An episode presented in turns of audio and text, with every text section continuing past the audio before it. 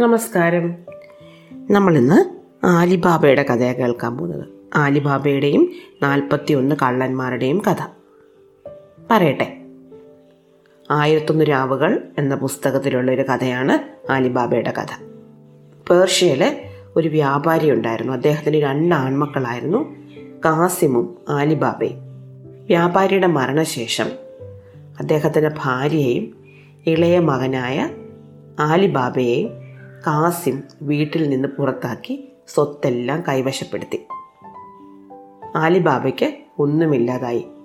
Alibaba കാസിമിന്റെ വീടിന് തൊട്ടടുത്ത് തന്നെ ഒരു ചെറിയ വീട് വെച്ച് അവിടെയായിരുന്നു താമസിച്ചിരുന്നത്. ആലിബാബയുടെ കൂടെ അമ്മയുണ്ടായിരുന്നു ഭാര്യയുണ്ടായിരുന്നു. പിന്നെ ആലിബാബയ്ക്ക് ഒരു അടിമയും ഉണ്ടായിരുന്നു. ആലിബാബ വീട്ടിൽ നിന്ന് പോരുമ്പോൾ ആലിബാബയുടെ കൂടെ പോകുന്നതാണ് പണ്ട് കാലങ്ങളിൽ വലിയ വീടുകളിൽ അടിമകളുണ്ടായിരുന്നു. അടിമകളാണ് വീട്ടുജോലികളൊക്കെ ചെയ്തിരുന്നത്. ആലിബാബ ഒരു മരം വെട്ടുകാരനായിരുന്നു. കാട്ടിൽ പോയി മരം വെട്ടി തടി കൊണ്ടുവന്ന് വിറ്റ് അന്നന്നത്തേക്കുള്ള ഉപജീവനം നടത്തിക്കൊണ്ടിരുന്ന ഒരാളായിരുന്നു അലിബാബ അലിബാബ കഴുതപ്പുറത്തായിരുന്നു കാട്ടിൽ പോയിക്കൊണ്ടിരുന്നത്. കഴുതയുടെ പുറത്ത് കാട്ടിൽ പോയി കഴുതി അവിടെ നിർത്തിയിട്ട് മരം വെട്ടും. മരം വെട്ടിയിട്ട് കഴുതപ്പുറത്താണ് തടിക്കഷ്ണങ്ങൾ കെട്ടി വെച്ച് കൊണ്ടുവന്നുകൊണ്ടിരുന്നത്. ഒരിക്കലും അലിബാബ അങ്ങനെ കാട്ടിൽ പോയി മരം വെട്ടിക്കൊണ്ടിരിക്കുമ്പോൾ ദൂരെ നിന്ന് കുതിരകളുടെ കുളമ്പടി ശബ്ദം കേട്ടു.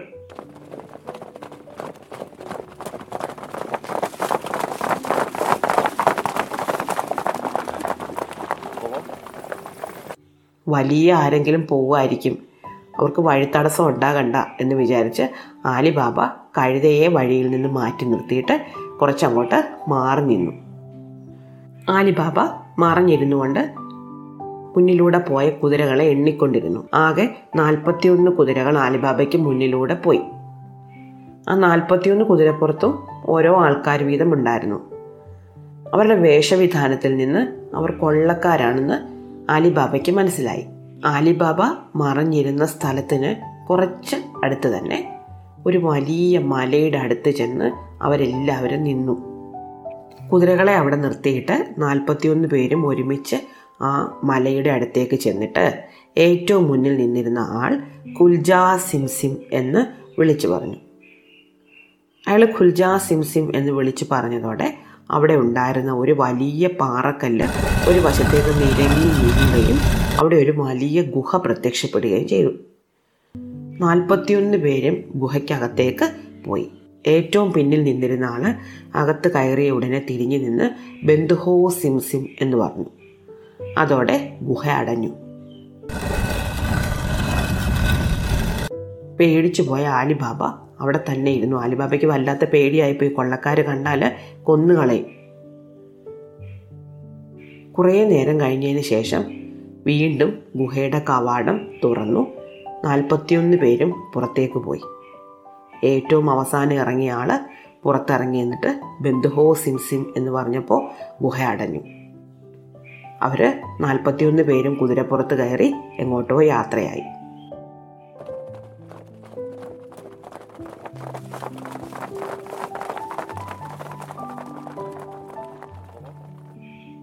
എല്ലാവരും പോയി കഴിഞ്ഞു. കുതിരക്കുളമ്പടി ശബ്ദം വളരെ ദൂരെ ആയതിനു ശേഷം ആലിബാബ ആ ഗുഹയുടെ അടുത്ത് ചെന്നിട്ട് ഖുൽജാ സിംസിം എന്ന് പറഞ്ഞു.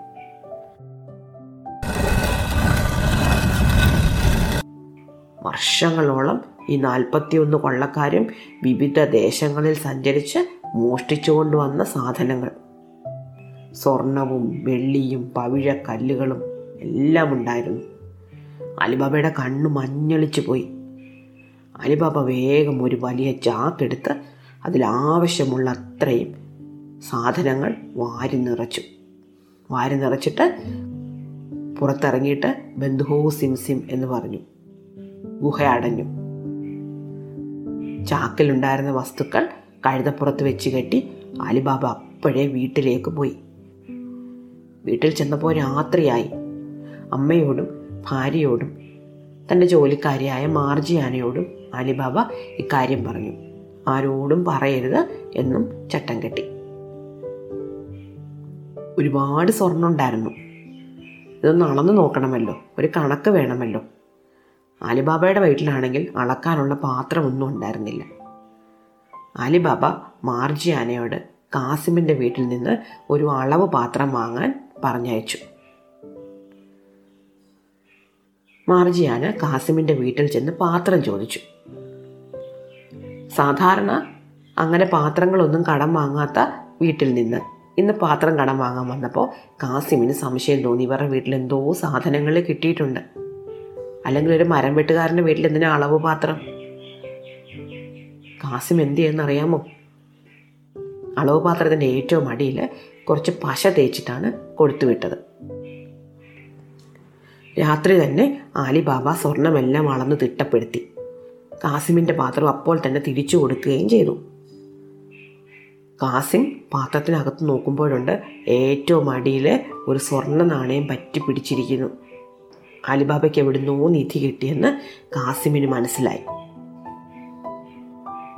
രാവിലെ തന്നെ കാസിം ആലിബാബയെ കാണാൻ ചെന്നു. ആദ്യമൊന്നും ആലിബാബ ഒന്നും പറഞ്ഞില്ല. പക്ഷെ കാസിം ഒരുപാട് നിർബന്ധിച്ചപ്പോൾ ആലിബാബ സത്യമെല്ലാം പറഞ്ഞു.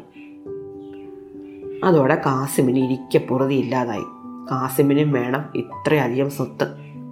ഉടനെ തന്നെ തന്റെ രണ്ട് മൂന്ന് കഴുതകളെയും അതിന് പുറത്ത് ആവശ്യത്തിനുള്ള ചാക്കുകളും കയറ്റി കാസിം യാത്രയായി. ഗുഹ കണ്ടുപിടിച്ചു. കുൽജാ സിംസിം എന്ന് പറഞ്ഞു. ഗുഹയ്ക്കകത്ത് കയറി. ബന്ധുഹോ സിംസിം എന്ന് പറഞ്ഞു. ഗുഹ അടഞ്ഞു. ചുറ്റും നോക്കിയ കാസിം സന്തോഷം കൊണ്ട് മത്തി മറന്നുപോയി. അത്രയധികം സ്വർണം കാസിം ഇതിനു മുമ്പ് കണ്ടിട്ടേ ഉണ്ടായിരുന്നില്ല. സ്വർണം മാത്രമാണോ? അല്ല. മുത്തുകൾ പവിഴങ്ങൾ രത്നക്കല്ലുകൾ സ്വർണപാത്രങ്ങൾ വെള്ളിപ്പാത്രങ്ങൾ ആഭരണങ്ങൾ. കാസിമിന് കണ്ടിട്ടും കണ്ടിട്ടും മാറ്റി വന്നില്ല. കാസിം ആ ഗുഹയ്ക്കകത്തെല്ലാം ഓടി നടന്ന് എല്ലാം കണ്ട് അതെല്ലാം വാരിയെടുത്ത് നോക്കി. കുറേ നേരം കഴിഞ്ഞപ്പോഴാണ് തിരിച്ചു പോകണമല്ലോ എന്ന് തന്നെ കാസിം ഓർത്തത്. അത്രയധികം സ്വത്ത് അവിടെ ഇട്ടിട്ട് പോകാൻ കാസിമിന് മടിയുണ്ടായിരുന്നു. എന്നാലും പോയല്ലേ പറ്റൂ. കാസിം കൊണ്ടുവന്ന ചാക്കുകളിലെല്ലാം സ്വർണം വാരി നിറച്ചു. കവാടത്തിനടുത്ത് കൊണ്ടുവച്ചു. എന്നിട്ട് മന്ത്രം ചൊല്ലാൻ നോക്കി. മറന്നുപോയി. ഏത് വാക്ക് പറഞ്ഞാലാണ് ഗുഹ തുറക്കുക എന്ന് കാസിമിന് എത്ര ആലോചിച്ചിട്ടും ഓർമ്മ വന്നില്ല. കാസിമിന് അറിയാവുന്ന വാക്കുകളെല്ലാം കാസിം പറഞ്ഞു നോക്കി. പക്ഷെ ഗുഹ തുറന്നില്ല. പേടിച്ചു പോയ കാസിം അവിടെ ഒരിടത്ത് പതുങ്ങിയിരുന്നു. കുറേ നേരം കഴിഞ്ഞു. നാൽപ്പത്തിയൊന്ന് കൊള്ളക്കാരും വന്നു. ഖുൽജാ സിംസിം പറഞ്ഞു ഗുഹ തുറന്നു. ബന്ധുഹോ സിംസിം പറഞ്ഞു ഗുഹ അടഞ്ഞു. കൊള്ളക്കാർ വന്നപ്പോഴുണ്ട് അവിടെ കുറേ ചാക്കുകൾ കെട്ടിവെച്ചിരിക്കുന്നു. നേരത്തെ ഉണ്ടായിരുന്ന ചാക്കുകളല്ല. കൊള്ളക്കാരകത്ത് കയറിയപ്പോഴേ അവർക്ക് മനസ്സിലായി ഇതിനകത്ത് ആരോ ഉണ്ട്. ഒളിച്ചിരുന്ന കാസിമിനെ അവർ കണ്ടുപിടിച്ചു. അപ്പോൾ തന്നെ വെട്ടി കൊലപ്പെടുത്തി. ആ മൃതദേഹം അവിടെ തന്നെ ഇട്ടിട്ട് അവർ അന്ന് കൊണ്ടുവന്ന സ്വത്തെല്ലാം അവിടെ നിക്ഷേപിച്ചിട്ട് അവർ തിരിച്ചുപോയി. കാസിമിനെ കാണാഞ്ഞിട്ട് പരിഭ്രാന്തയായ കാസിമിന്റെ ഭാര്യ ആലിബാബയുടെ അടുത്ത് ചെന്നു. കാസിമിനെ കാണാനില്ല എന്ന് സങ്കടം പറഞ്ഞു. കാസിമിനെ കാണാനില്ല എന്ന് ഭാര്യ പറഞ്ഞപ്പോഴേ ആലിബാബയ്ക്ക് മനസ്സിലായി കാസിം എവിടെ പോയി കാണുമെന്ന്. ആലിബാബ അപ്പോൾ തന്നെ ഗുഹയ്ക്കടുത്തേക്ക് പോയി. കുൽജാ സിംസിം പറഞ്ഞ് ഗുഹ തുറന്നു. അതിനകത്ത് കാസിമിന്റെ മൃതശരീരമുണ്ടായിരുന്നു അവിടെ നിന്ന് എടുത്ത് പുറത്തു കൊണ്ടുവന്ന് ഗുഹ വീണ്ടും പഴയതുപോലെ അടച്ചു. കഴുതപ്പുറത്തിട്ട് മൃതശരീരം വീട്ടിൽ കൊണ്ടുവന്നു. നല്ല രാത്രിയായിരുന്നു. കാസിം മരിച്ചു എന്ന് പുറത്തറിഞ്ഞാൽ എങ്ങനെ മരിച്ചു എന്ന് ആൾക്കാർ ചോദിക്കും. അതിനെപ്പറ്റി അന്വേഷണം ഉണ്ടായാൽ കൊള്ളക്കാർ തിരഞ്ഞു പിടിച്ച് വന്ന് തങ്ങളെ എല്ലാവരെയും കൊന്നുകളയും എന്ന് ആലിബാബയ്ക്ക് അറിയാമായിരുന്നു. അതുകൊണ്ട് കാസിമിന്റെ മരണകാരണം രഹസ്യമാക്കി വെക്കാൻ അവർ തീരുമാനിച്ചു. മാർജിയാന് അപ്പോൾ തന്നെ ഒരു ഡോക്ടറിന്റെ അടുത്ത് ചെന്ന് കാസിമിന് സുഖമില്ല. അതുകൊണ്ട് കാസിമിന് മരുന്ന് വേണം എന്ന് പറഞ്ഞ് കുറച്ച് മരുന്ന് വാങ്ങി. അതിനുശേഷം മുസ്തഫ എന്നു പേരുള്ള വിദഗ്ധനായ ഒരു തയ്യൽക്കാരനുണ്ടായിരുന്നു അവരുടെ നാട്ടിൽ ആ തയ്യൽക്കാരന് കുറേ പണം കൊടുത്തതിന് ശേഷം അദ്ദേഹത്തിനോട് ഒരു മൃതശരീരം തുന്നി ശരിയാക്കി കൊടുക്കണം എന്ന് അപേക്ഷിച്ചു. ഇത്രയും പണം കിട്ടിയതല്ലേ? മുസ്തഫ സമ്മതിച്ചു. ആരുടെ മൃതശരീരമാണ് എന്ന് അറിയാതിരിക്കാൻ വേണ്ടിയിട്ട് മുസ്തഫയുടെ കണ്ണ് കെട്ടിയിട്ടാണ് മുസ്തഫയെ കൊണ്ടുപോയത്. മാർജിയാനെയാണ് മുസ്തഫയെ വിളിച്ചുകൊണ്ട് പോയത് കേട്ടോ. മാർജിയാന മുസ്തഫയുടെ കണ്ണ് കെട്ടിയിട്ട് കൈ പിടിച്ച് അയാളെ നടത്തി അലിബാബയുടെ വീട്ടിലേക്ക് കൊണ്ടുപോയി. വീട്ടിൽ ചെന്ന് മുറിക്കകത്ത് കയറ്റിയിട്ടാണ് കണ്ണ് തുറന്നത്. മുസ്തഫ അതിവിദഗ്ധമായിട്ട് കാസിമിന്റെ മൃതശരീരം തുന്നി ശരിയാക്കി കൊടുത്തു. പിന്നെ കണ്ണുകെട്ടി മുസ്തഫയെ തിരിച്ചു കൊണ്ടുവിടുകയും ചെയ്തു. അതിനുശേഷം കാസിം അസുഖം വന്ന് മരിച്ചുപോയി എന്ന് നാട്ടുകാരോട് പറഞ്ഞ് അവർ കാസിമിന്റെ മൃതശരീരം അടക്കം ചെയ്തു. അങ്ങനെ കുറച്ച് ദിവസങ്ങൾ വലിയ പ്രശ്നമൊന്നുമില്ലാതെ കടന്നുപോയി. ഇതേ സമയം കൊള്ളക്കാർ പിറ്റേന്ന് ഗുഹയിലെത്തി കാസിമിന്റെ മൃതശരീരം കാണാതിരുന്നപ്പോഴേ ഉറപ്പിച്ചു ഇവിടെ മറ്റാരോ വന്നിട്ടുണ്ട്. അല്ലെങ്കിൽ ഈ മൃതശരീരം ഇവിടുന്ന് ആരും എടുത്തുകൊണ്ട് പോവില്ല. തങ്ങളുടെ രഹസ്യം മറ്റാർക്കോ മനസ്സിലായിട്ടുണ്ട്. ഏത് വിധേനയും രഹസ്യം കണ്ടുപിടിച്ച ആളെ കണ്ടെത്തി കൊന്നു കളയണം എന്ന് അവരും തീരുമാനിച്ചു. കൊള്ളക്കാരുടെ തലവൻ ഒരു കള്ളനെ ഈ കാര്യങ്ങൾ അന്വേഷിക്കാൻ നിയോഗിച്ചു. അയാൾ ഒരുപാട് ചുറ്റി നടന്നു. എത്ര അന്വേഷിച്ചിട്ടും ഒരു തുമ്പും കിട്ടിയില്ല. അങ്ങനെ അന്വേഷിച്ച് നടക്കെ. ഇയാൾ തുന്നൽക്കാരനായ മുസ്തഫയെ കണ്ടുമുട്ടി. മുസ്തഫ സംഭാഷണത്തിനിടയ്ക്ക് താനൊരു മൃതശരീരം തുന്നാൻ പോയ കാര്യം ഈ കൊള്ളക്കാരനോട് പറഞ്ഞു. ഇത് കേട്ട കൊള്ളക്കാരൻ മുസ്തഫയോട് ആ വീട് തനിക്കൊന്ന് കാണിച്ചു തരാൻ ആവശ്യപ്പെട്ടു. മുസ്തഫയ്ക്ക് വീട് അറിഞ്ഞുകൂടാ. കണ്ണ് കെട്ടിയല്ലേ പോയത്? കൊള്ളക്കാരൻ എന്ത് ചെയ്തു? മുസ്തഫയുടെ കണ്ണ് വീണ്ടും കെട്ടി.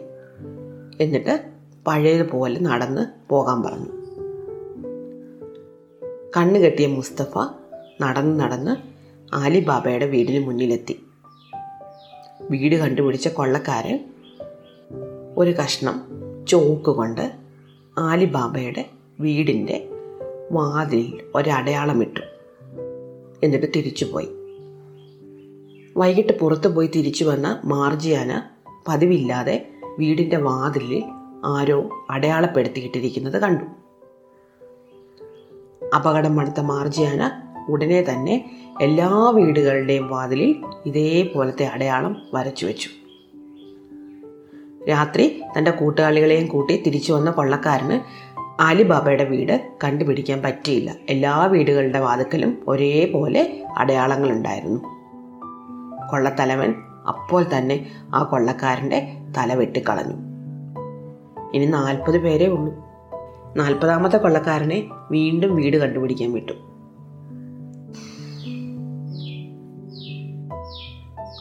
ഇത്തവണയും മുസ്തഫയുടെ കൂട്ടുപിടിച്ച് വീട് കണ്ടുപിടിച്ച കൊള്ളക്കാരൻ എങ്ങനെ വീട് അടയാളപ്പെടുത്തിയെന്നറിയാമോ? അലിബാബയുടെ വീടിന്റെ പടിയുടെ ഒരു ഭാഗം അയാൾ പൊട്ടിച്ചു കളഞ്ഞു. വൈകിട്ട് തന്നെ മാർജിയാന ഇത് കണ്ടുപിടിച്ചു. വീടിന്റെ പടിയുടെ ഒരു ഭാഗം പൊട്ടിയിരിക്കുന്നു. അപ്പോൾ തന്നെ മാർജിയാന ആ തെരുവിലുണ്ടായിരുന്ന എല്ലാ വീടുകളുടെയും പടിക്കെട്ടുകൾ പൊട്ടിച്ചിട്ടു. തന്റെ കൂട്ടാളികളെയും കൂട്ടി ആലിബാബയുടെ വീട് തേടി വന്ന് കൊള്ളക്കാരന് വീട് കണ്ടുപിടിക്കാൻ പറ്റിയില്ല. എല്ലാ വീടുകളുടെയും പടിക്കെട്ടുകൾ പൊട്ടിക്കിടന്നു. അയാളുടെയും തല കൊള്ളത്തലവൻ വെട്ടിക്കളഞ്ഞു. എന്നിട്ട് കൊള്ളത്തലവൻ പറഞ്ഞു ഇനി നിങ്ങളെ ആരെയും ഞാൻ ഈ ജോലി ഏൽപ്പിക്കുന്നില്ല. ഞാൻ തന്നെ കണ്ടുപിടിച്ചോളാം കൊള്ളത്തലവൻ മുസ്തഫയുടെ സഹായത്തോടെ അലിബാബയുടെ വീട് കണ്ടുപിടിച്ചു. ഇത്തവണ അയാൾ പ്രത്യേകിച്ച് അടയാളങ്ങളൊന്നും ഉണ്ടാക്കാൻ പോയില്ല. അയാൾ അങ്ങോട്ടുള്ള വഴി നന്നായിട്ട് മനസ്സിലാക്കി വെച്ചു. അന്ന് വൈകുന്നേരം മുപ്പത്തിയെട്ട് ഭരണികളുമായിട്ട് കൊള്ളത്തലവൻ ആലിബാബയുടെ വീട്ടിലെത്തി. എന്നിട്ട് ആലിബാബയോട് പറഞ്ഞു ഞാൻ ഒരു എണ്ണക്കച്ചവടക്കാരനാണ്. എണ്ണക്കച്ചവടത്തിന് പോകുന്ന വഴിയാണ് നേരം ഇരുട്ടി. ഇന്നൊരു ദിവസത്തേക്ക് എനിക്കിവിടെ തങ്ങാൻ ഇടം തരണം. ദയാലുവായ ആലിബാബ അനുവദിച്ചു. കൊള്ളത്തലവൻ അന്ന് ആലിബാബയുടെ വീട്ടിൽ തങ്ങി. എണ്ണഭരണികൾ ആലിബാബയുടെ വീട്ടിലെ ഒരു മുറിയിൽ സൂക്ഷിക്കുകയും ചെയ്തു. വൈകുന്നേരത്തെ ഭക്ഷണത്തിന് ഒരു വിരുന്നുകാരനും കൂടി ഉള്ളതിനാൽ നല്ല വിഭവങ്ങൾ എന്തെങ്കിലും ഒരുക്കണം എന്ന് മാർജിയാനയ്ക്ക് തോന്നി. നോക്കുമ്പോൾ എണ്ണയില്ല. വലിയ എണ്ണ വ്യാപാരിയല്ലേ? അയാളുടെ എണ്ണ ഭരണിയിൽ നിന്ന് കുറച്ച് എണ്ണ എടുത്തേക്കാം എന്ന് കരുതി മാർജിയാന പതുക്കെ ചെന്ന് എണ്ണ ഭരണിയുടെ മൂടി തുറന്നു. അപ്പോൾ അതിനുള്ളിലിരുന്ന കൊള്ളക്കാരൻ പതുക്കെ ചോദിച്ചു യജമാനനെ സമയമായോ പുറത്തിറങ്ങാൻ? ഞങ്ങൾ വരട്ടെ ആലിബാബയെ കൊല്ലട്ടെ.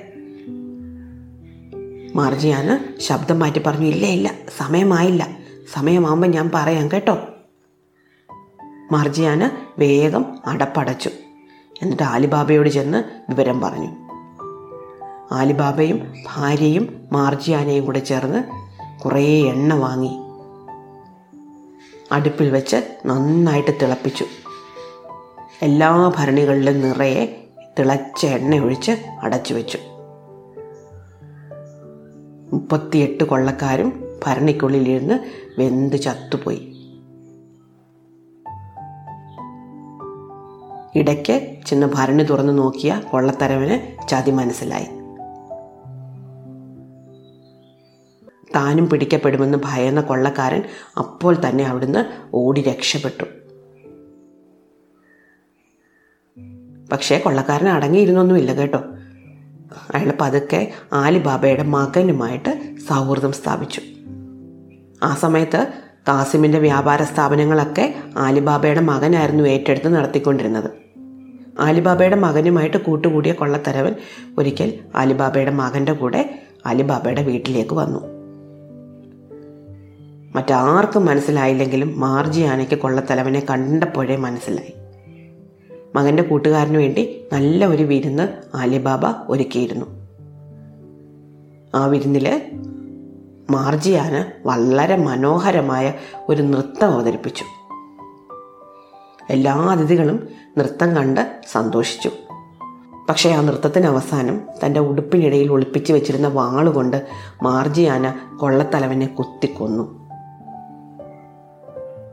ഇത് കണ്ട ആലിബാബയ്ക്ക് വല്ലാത്ത വിഷമമായിപ്പോയി. മകന്റെ കൂട്ടുകാരനെയല്ലേ കൊന്നുകളഞ്ഞത് അപ്പോൾ മാർജിയാന സത്യം വെളിപ്പെടുത്തി. ഇത് വെറും കൂട്ടുകാരനൊന്നുമല്ല. പ്രതികാരത്തിന് വന്ന കൊള്ളത്തലവൻ തന്നെയാണ്. ആലിബാബയ്ക്ക് സന്തോഷമായി. മാർജിയാനയ്ക്കും മാർജിയാനയുടെ കുടുംബത്തിനും ആലിബാബ അടിമത്തത്തിൽ നിന്ന് മോചനം കൊടുത്തു. ഇഷ്ടമായോ ആലിബാബയുടെ കഥ? ഇതുപോലെ നല്ല കഥകളുമായിട്ട് അടുത്ത ദിവസം വരാം. അപ്പം നിർത്തട്ടെ.